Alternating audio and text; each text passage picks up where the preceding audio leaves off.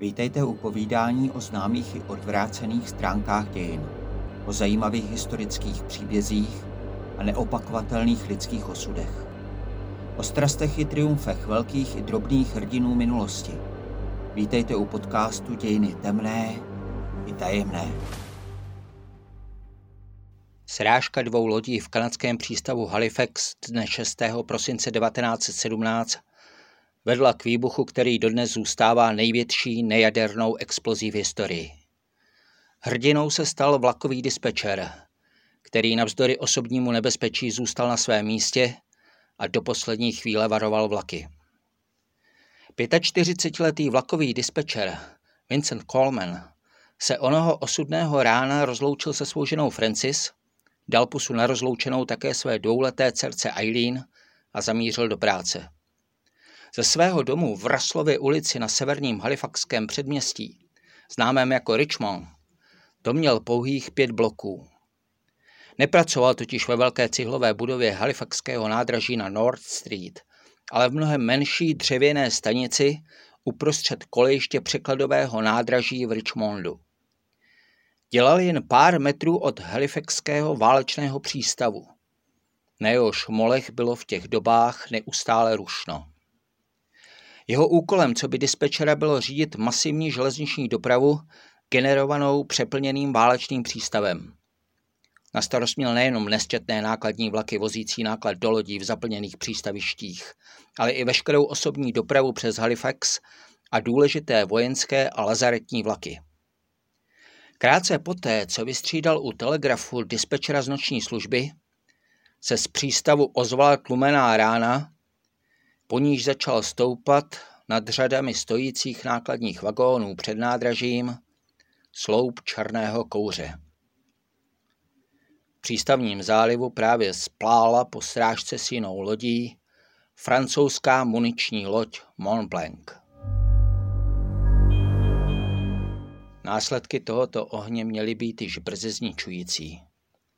Muniční loď již velel kapitán Emil Medek, totiž vezla do Halifaxu 227 tun TNT, 223 tun benzenu, 56 tun střelné bavlny, 1602 tun tekuté kyseliny pikrové a 544 tun suché kyseliny.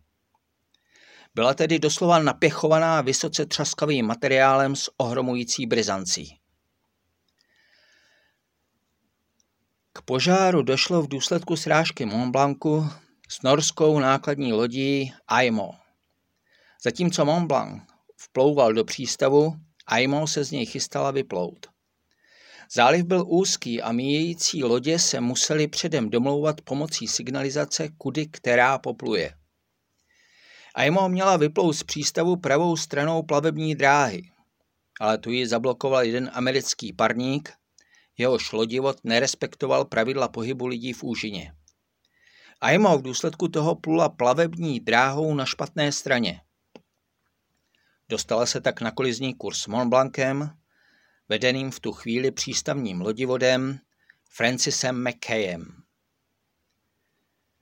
Obě lodě se uviděly na vzdálenost asi 1,2 desetiny kilometru a začali si dávat signály na srozuměnou, že plují ve stejném kurzu. McKay upozorňoval druhé plavidlo, že má přednost. Nesetkal se však dostatečně včas se vstřícnou reakcí. Když obě lodi konečně vypnuly motory, byly už příliš blízko a setrvačnost je dál hnala proti sobě. McKay nechtěl Mont Blanc natvrdo zakotvit, protože se obával, že by vzniklý otřes mohl odpálit výbušniny. Proto se pokusil vyhnout se lodi Aimo zatáčkou doleva, aby se obě plavidla minula po pravoboku. Přijď Mont Blancu díky tomuto manévru Aimo skutečně minula a nedošlo k čelnímu nárazu. McKay však vystavil kolizi lodní bok. A to právě v místě, kde se nacházel první nákladový prostor. Ke srážce došlo v 8.45 ráno. Její bezprostřední následky nebyly nijak vážné, ani jedna z lodí nebyla fatálně poškozena. Obrovskou tragédii však znamenal fakt, že náraz uvolnil na Mont Blancu sudy s benzínem a ten po jejich pádu vytekl na palubu. V zápětí ho totiž zapálili jiskry stření obou lodí o sebe. Muniční loď zachvátil požár, který se velice rychle vymykal kontrole. Kapitán Medex záhy uvědomil, že jeho posádka nemá šanci takovou situaci zvládnout. Měl ještě teoretickou možnost uhasit oheň tím, že loď potopí otevřením ventilů v jejím trupu, ale tu nezvolil. Možná se obával zatrasení přístavu potopeným brakem, možná ho tato možnost prostě ani nenapadla. Místo toho dal rozkaz opustit loď. Medekovu neakceschopnost se pokusil ještě napravit hrdiný kapitán přístavního remorkéru Horejšího Brennan, který se vzdor osobnímu riziku pokusil odtáhnout hořící Montblanc z města. Na uskutečnění svého záměru měl ale už příliš málo času. Protože byl stále válečný stav, nebyl Mont Blanc nijak označen jako loď s nebezpečným nákladem, aby se nestal terčem německého říšského námořnictva. V přístavu tak nikdo nevěděl, jak nesmírně nebezpečné plavidlo tam hoří. A spousta zvědavců se zbíhala se na toto divadlo podívat. Námořníci z Mont Blancu, kteří dopluli na břeh v záchranných člunech, se sice snažili lidi varovat, ale jejich francouzštině v hukotu požáru na lodi nikdo nerozuměl. Schylovalo se ke katastrofě. Jeden z námořníků doběhl i na stanici, v níž začínal svůj nový pracovní den Coleman a vrazil do dveří. Tady už jeho varování slyšet bylo. Bylo to trochu dál a stěny oddělovaly místnost od venkovního hluku. Coleman i jeho šéf William Levitt tak dobře rozuměli tomu, co jim uřícený a na smrt vyděšený muž říká. Oba také začali v zápětí odcházet s cílem dostat se co nejdál od přístavu. Coleman se ale ještě ve dveřích otočil a vrátil se ke svému telegrafnímu klíči. V zápětí udělal něco, za co mu dodnes vzdává úctu celá Kanada. Zodpovědný dispečer si totiž uvědomil jednu věc. V 8.55 se měl v Halifaxu objevit osobní vlak číslo 10 ze St. John v Novém Brunšviku. Šlo o noční vlak, jenž mohl vést až 300 lidí. A měl jen během několika málo minut přijet na nádraží North Street. Přímo před planoucí Mont Blanc. A Coleman, otec tří dětí, se rozhodl riskovat svůj život odvysíláním zprávy, která ho zastaví. Pozdější noviny uváděly tuto slavnou Kolmenovu poslední depeši v lehce různém znění s drobnými odchylkami. Nejčastěji je ale její obsah citován takto. Spozděte vlak. Loď s municí hoří v přístavu na molu 6 a vybuchne. Hádám, že tohle bude moje poslední zpráva. S Bohem, chlapci. Jeho telegrafická značka pro S Bohem, chlapci v závěru depeše jasně naznačovala, že si uvědomoval, že hledí smrti vstříc. Potom v 9.05 muniční loď Mont Blanc explodovala. A byla to vůbec nejhorší nejaderná exploze způsobená člověkem v celých známých dějinách. Molo 6 i samotná loď v jediném žiku zmizely v plamené kouli, která se přeměnila v obrovský hřib dosahující výšky bezmála dvou kilometrů. Všechny domy po obou stranách přístavu srovnala tlaková vlna výbuchu se zemí. Exploze také smetla řady nákladních vagónů seřazených na Richmondském nádraží. Některé úplně vymazala ze zemského povrchu, jiné odmrštila vzduchem. Kolmenova stanice, nacházející se jen něco málo přes 200 metrů od centra výbuchu, úplně zmizela. Výbuch ji rozdrtil a pořbil v troskách z kolejiště, přes něž se v zápětí přehnala 18-metrová vlna tsunami vyvolaná explozí. Právě tato přílivová vlna měla na svědomí nejvíce obětí. Výbuch řadu lidí pouze omráčil ale vlna, která se valila bezprostředně po něm, jim už nedala žádnou naději. Osudnou se stala také Kolmenovi. V Námořním muzeu Atlantiku lze ještě dnes vidět skvrny od vody v Kolmenově peněžence. Také jeho hodinky pochmurně vypovídají o hrůzné síle, která se na něj snesla. Jejich ručičky i krystal to odfouklo pryč a zadní stranu hodinek to rozbušilo jako kladivem. Coleman bez pochyby zemřel okamžitě u svého telegrafního klíče. Píše Námořní muzeum Atlantiku s odkazem na některé předměty, které se podařilo po odvážném dispečerovi najít a uchovat. Dodnes se neví úplně přesně, kolik lidí přišlo v důsledku halifaxské exploze o život. Odhaduje se, že samotný výbuch a následná přílivová vlna si vyžádali bezprostředně asi 1600 životů, včetně 600 dětí do 15 let. Další zhruba tisícovka lidí podlehla později zranění. Celkový počet zraněných činil asi 9 tisíc osob.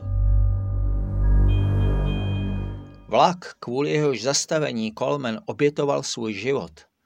Na nádraží opravdu nedojel a všichni v něm explozi přežili. Dlouhá léta si ale Kanaďané kladou otázku, jestli jeho spoždění opravdu vyvolal dispečerův hrdiný zákrok. Podle námořního muzea odvysílal Coleman svou zprávu po železniční telegrafní lince, takže ji měla slyšet každá stanice po celé trati. Každé pracoval výpravčí, který měl v takovém případě okamžitě nastavit semafor do polohy stát. Vlak jehož dojezdu se Coleman nejvíc obával. Měl být tímto způsobem zastaven ve stanici Rockingham, poslední zastávce před Richmondem. To se prý ale nestalo. S mnoha cestujícími i se strujvůdcem tohoto vlaku hovořil později vyšetřovatel Archibald McMachon. Jehož závěry vyšly v roce 1978 v knize Exploze v Halifaxu. Podle nich ve chvíli, kdy Coleman odvysílal své varování, už vlak projel Rockinghamem a zastavit se jej nepodařilo. Naštěstí měl ale několika minutové spoždění, takže byl v okamžiku výbuchu dostatečně daleko a exploze mu jen rozbila okna a několika cestujícím přivodila lehká zranění. Na druhé straně kanadský železniční historik Jay Underwood objevil v novinách Moncton Transcript ze 7. prosince 1917 článek, naznačující, že Coleman vlak skutečně zastavit mohl. V tomto článku se totiž píše. Strojvůdce Gillespie zázračně unikl smrti. Strojvůdce Gillespie, který jel ve čtvrtek ráno do Halifaxu expresem číslo 10, dorazil dnes ráno do Monktonu. Strojvůdce Gillespie unikl smrti jen o kousek. Jeho vlak jel včas, ale dispečer z Rockinghamu ho o 15 minut spozdil. Gillespie říká, že exploze vyrazila okna z vlaku v Rockinghamu asi 4 míle od Halifaxu. Celá posádka čísla 10 je v bezpečí.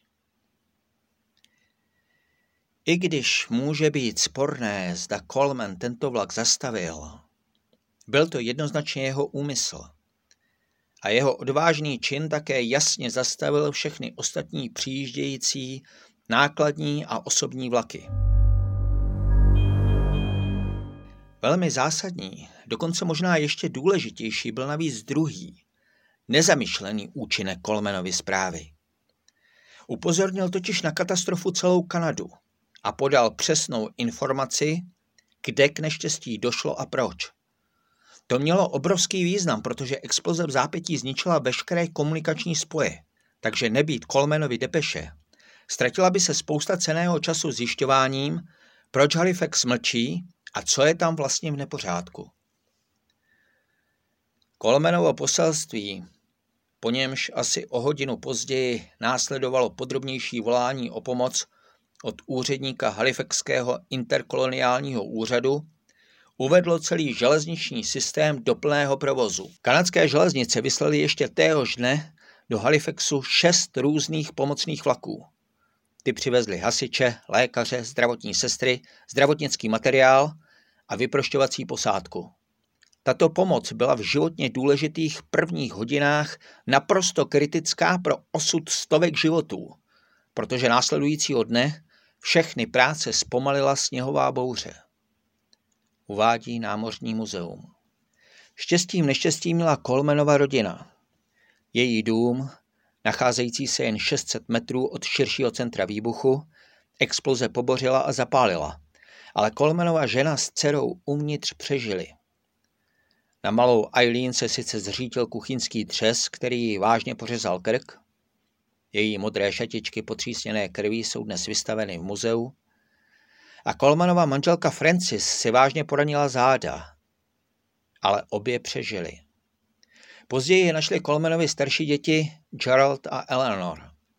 Jejich škola byla naštěstí dost vzdálená a neutrpěla škodu. S pomocí vojáků je pak dopravili do nemocnice. Matka i dcera se uzdravili. Francis Colemanová se nakonec dožila vysokého věku 92 let a řady vnoučat. Kanada na Vince Colemana ani na ostatní hrdiny z Halifaxu nikdy nezapomněla. V roce 2004 byl odvážný dispečer posmrtně uveden do kanadské železniční síně slávy a byl mu také věnován jeden díl kanadského televizního seriálu Minuty odkazu, ukazujícího krátké okamžiky z kanadské historie, na něž může být tato země hrdá. I když tento krátký díl obsahoval některé nepřesnosti, přece jen byl připomínkou toho, že do té doby nepředstavitelná katastrofa přinesla také mimořádné příklady sebeobětování se a touhy pomoci. U dalšího dílu podcastu Dějiny temné i tajemné se těší naslyšenou Jaroslav Krutka.